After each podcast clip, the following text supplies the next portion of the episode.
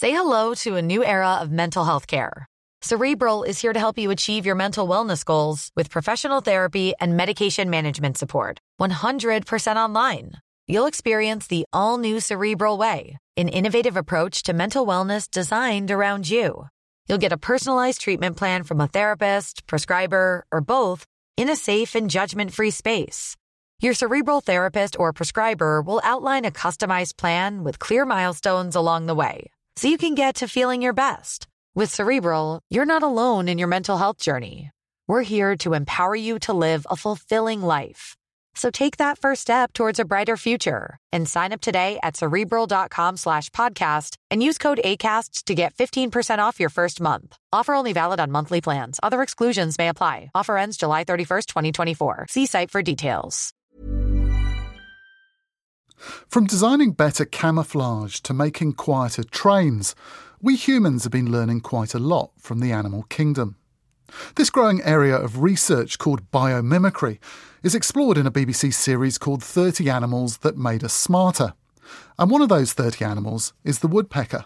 In order to withstand over one thousand times the force of gravity, a woodpecker's skull is designed to absorb shock and minimise damage. A bit like a sponge, the skull can compress and expand.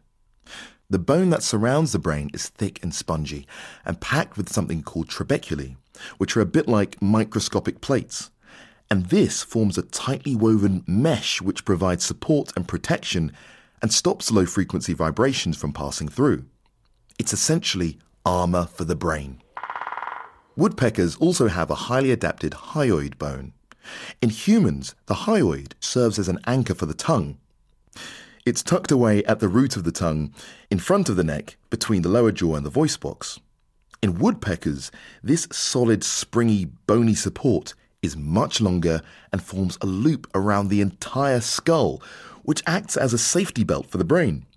The brain itself is small and smooth, and held in a tight space so it doesn't move around too much, unlike our brain, which is surrounded by fluid. When the woodpecker's brain does collide with the skull, the force of this impact is spread out over a larger area. This makes them far more resistant to concussion. A woodpecker's beak also helps prevent trauma. It's extremely strong and doesn't fracture or bend. So, let's just recap. We now know that woodpeckers have four shock-absorbing features. The first is a hard but elastic beak. The second is the hyoid, a springy tongue-supporting structure that extends behind the skull. Third, an area of spongy bone in its skull. And finally, a skull design which suppresses vibration. So it should come as no surprise that woodpeckers and their shock-absorbing capabilities have attracted a lot of interest. Sang Hee Hoon and Sung Min Park at the University of California in Berkeley in the United States of America wanted to protect electronic devices like flight recorders on board planes from the damage caused by high impacts. They studied video and C T scans of the head and neck of the golden-fronted woodpecker to identify the areas that absorb mechanical shock. They used these as a blueprint to build a mechanical shock-absorbing system to protect microelectronics that works in a similar way to the woodpecker's skull. They started out with a cylindrical steel metal enclosure, which mimicked the beak. Then they added a layer of rubber within the cylinder, which mimicked the hyoid. They replaced the spongy bones with glass beads in which the sensitive electronics were placed. And finally, they added a second layer of metal to protect the microelectronics. Hoon and Park then placed their system inside a bullet and used an air gun to fire it at an aluminium wall. In their tests, the electronics were protected against shocks of up to sixty thousand G's. Today's flight recorders can only withstand shocks of about one thousand G's, so the design could offer much greater protection.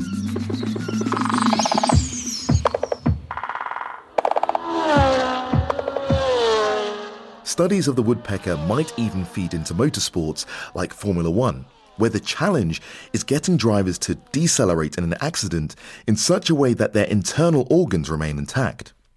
I'm obsessed with Formula One, and I remember watching on television Fernando Alonso's horrifying crash in Melbourne, Australia in twenty sixteen. His car made contact with another one at three hundred five kilometres an hour and then barrel rolled through the air before crashing into the barriers. He experienced three high-G decelerations, one at forty-five G, one at forty-six, and a final twenty G load for good measure. Miraculously, thanks to neck and head support systems, sophisticated seatbelts, and a cleverly designed cockpit, he was able to walk away with his life. The hope is that newer and even better ideas may come about from this area of research. But away from the racing track and back on the public roads, the woodpecker has inspired a keen cyclist. Anirudha Surabi was riding his bike through London, England, when he had an accident. He was wearing a helmet at the time, but it cracked and he was rushed to hospital with concussion. At the time of the accident, Surabi was doing a master's degree in design at the Royal College of Art and was looking for a project for his final year. Suddenly, he had his answer. Design a better bike helmet. Once again, it was the woodpecker that came to the rescue. Surabi was particularly interested in the hyoid bone and how it wrapped around and over the top of the skull like a natural seatbelt. And then there was the flexible spongy cartilage which acts as a shock absorber against repeated blows. He began building versions of his design using different materials, starting with glass, then rubber, and ending up with cardboard. After hundreds of lab tests of each material, he finally settled on cardboard. But this wasn't just any old cardboard. He designed a special dual-density cardboard with an internal honeycomb structure. To construct the liner, he laser-cut ribs out of honeycomb cardboard and assembled them into an interlocking helmet-shaped lattice. The lattice was designed with more give, more flexibility than the commonly used polystyrene foam liner, so that the flex would soften the blow, and air pockets inside each individual rib would absorb the impact as well. All with the aim of offering better protection to the head of the person wearing the helmet. In lab tests, the cranium liner, as he called it, not only performed well at absorbing force, but because the liner was ninety percent air, it was also light and recyclable too. Surabi has since worked with a number of people to bring the liners and the helmet to market. So, next time you hear a woodpecker drumming, just think how this bird's headbanging has inspired designs to make the world a safer place. Some of thirty Animals That Made Us Smarter, hosted by Patrick R. Yee for the B B C World Service. And I spoke to Sarah Blunt, who produces the show, about why the idea of humans copying animals, biomimicry, why it first attracted her. Biomimicry is just a brilliant way of looking at those connections between animals and people. I mean, the series is, is about animal behaviour, but it's also about us. It's about what we can learn from looking at animals and using the ways in which they solve problems in our own design, technology, engineering. And what's been really interesting is that in some of the earlier podcasts, we've invited people to send in their own ideas. If they know of a, of a good idea, then send us in. I had one this morning from a thirteen-year-old boy, in fact, who listens, he told me in his letter, that he listens to the podcast on his way to school every week. And he came up with a super idea. It's incredible. It's about using scorpion venom to identify cancerous tumours in the brain. An agent has been synthesized from an amino acid found in scorpion venom. And this agent, as it's called, attaches itself specifically to this rather rare tumour that's found in the brain.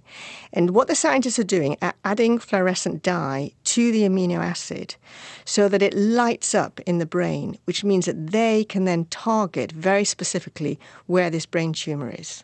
Wow. Well, I mean, that's just great.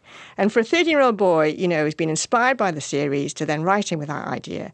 And, you know, who knows? We may not be able to have time to squeeze it in this series, but it'd be great if, you know, if we do another series to try and include it. Do you have your target listener in mind? I mean, who, who's the series pitched at? Well, that actually has been a surprising thing. I mean, we we aimed it originally, you know, that sort of what we call the younger audience, which is that sort of seventeen to twenty-five-year-olds.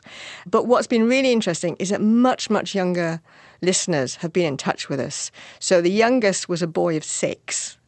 But of course, because it's a, a series also about biomimicry, about these designs and technology, then we've had, you know, lecturers and professors from universities writing to us with their ideas and students writing to us about projects they're doing on where they've been inspired by it. So actually, the breadth is much wider, which is absolutely fantastic. And I think probably there are different aspects of individual podcasts, you know, that appeal to different age groups. So I certainly wouldn't say, you know, it's, it's limited to a particular age group. I'd say give it a go. Go, have a listen. The other cool thing must be, of course, with it being B B C World Service, being a podcast, these listeners will be spread all over the world. Are you hearing from people from all over the place? Absolutely. And that was something that we had to be aware of when, when we were making these, you know, because a lot of listeners, English may not be their first language. And some of the designs and ideas that we talk about in the programmes can get quite technical and can be quite difficult. So not only are we trying to convey quite difficult ideas, but also, you know, be, make sure that people can understand what, what, what it's all about. So we've got to be careful about the language, about terms. If we're using scientific terms, then we try to explain them or we try to give analogies so that people understand what we're talking about. But yes, I mean, in terms of responses, they've been coming from, from all across the world, and that, that's been absolutely fantastic. I thought it was interesting as well, you decided to do the series as a scripted piece with kind of Patrick, uh, the presenter, talking about all different research via a script, but n- you weren't actually interviewing the scientists themselves about it. What, why was that? And I think what's been really interesting is is by using just Patrick, you know, the idea is that as a listener, you've got this very close connection with the presenter. He's talking to you.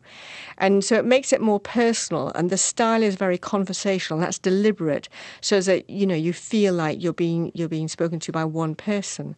When we're researching and writing the scripts, we do contact the scientists who work we're talking about and check, you know, facts with them and check the scripts with them and make sure they're happy with what we're saying. So we have involved them. So it's it's been a different way of making a series, but it, but I think it's worked. I'm going to put you on the spot now. I've been listening to quite a few episodes and I'm listening to things going, my God, I had no idea that mussels could do that or that the kingfisher could be used in this way in the design of a train. What are some of the things that you've been hearing that you've gone, oh my God, that's amazing? So often you don't think about these things. I mean, you mentioned there the, the train and, and the kingfisher, that which is the first in the series. And I mean, it's it's a really simple idea when you think about it, but just wonderful. So for, for people that haven't heard the podcast, this is a story about the high-speed train in Japan, which originally had a blunted nose. And when it entered tunnels, the air, it was a bit like putting a plunger into a tunnel. So the air built up ahead of the train, which which meant that you got a loud bang as the air was pushed down through the tunnel and emerged, and then the train shot out. And that bang was louder than the environmental noise levels. But also, what they wanted to do was try and make the train faster, because they thought if they could stop, prevent this build-up of air and prevent the noise, it'd also make the train faster. And it, this engineer that worked on it was also a keen bird watcher and was at a meeting of a bird group where one of his colleagues there told him about how there were scientists that had been inspired by birds in the design of planes. And this got this guy thinking. And what he observed was the way in which kingfishers, when they dive into water, do so very quietly. They hardly make a splash. And so he became very interested in the streamlined shape of the kingfisher's beak. And he took the beak and studied the shape of the beak and the way it was built and realised that if he designed the front of the train like a kingfisher's beak, the air would glide over the nose of the train and not get blocked up and not produce this boom. And that's exactly what happened. And I mean, it's just it's just a beautiful story, isn't it? Sarah Blunt, the producer of thirty Animals That Made Us Smarter from the B B C World Service.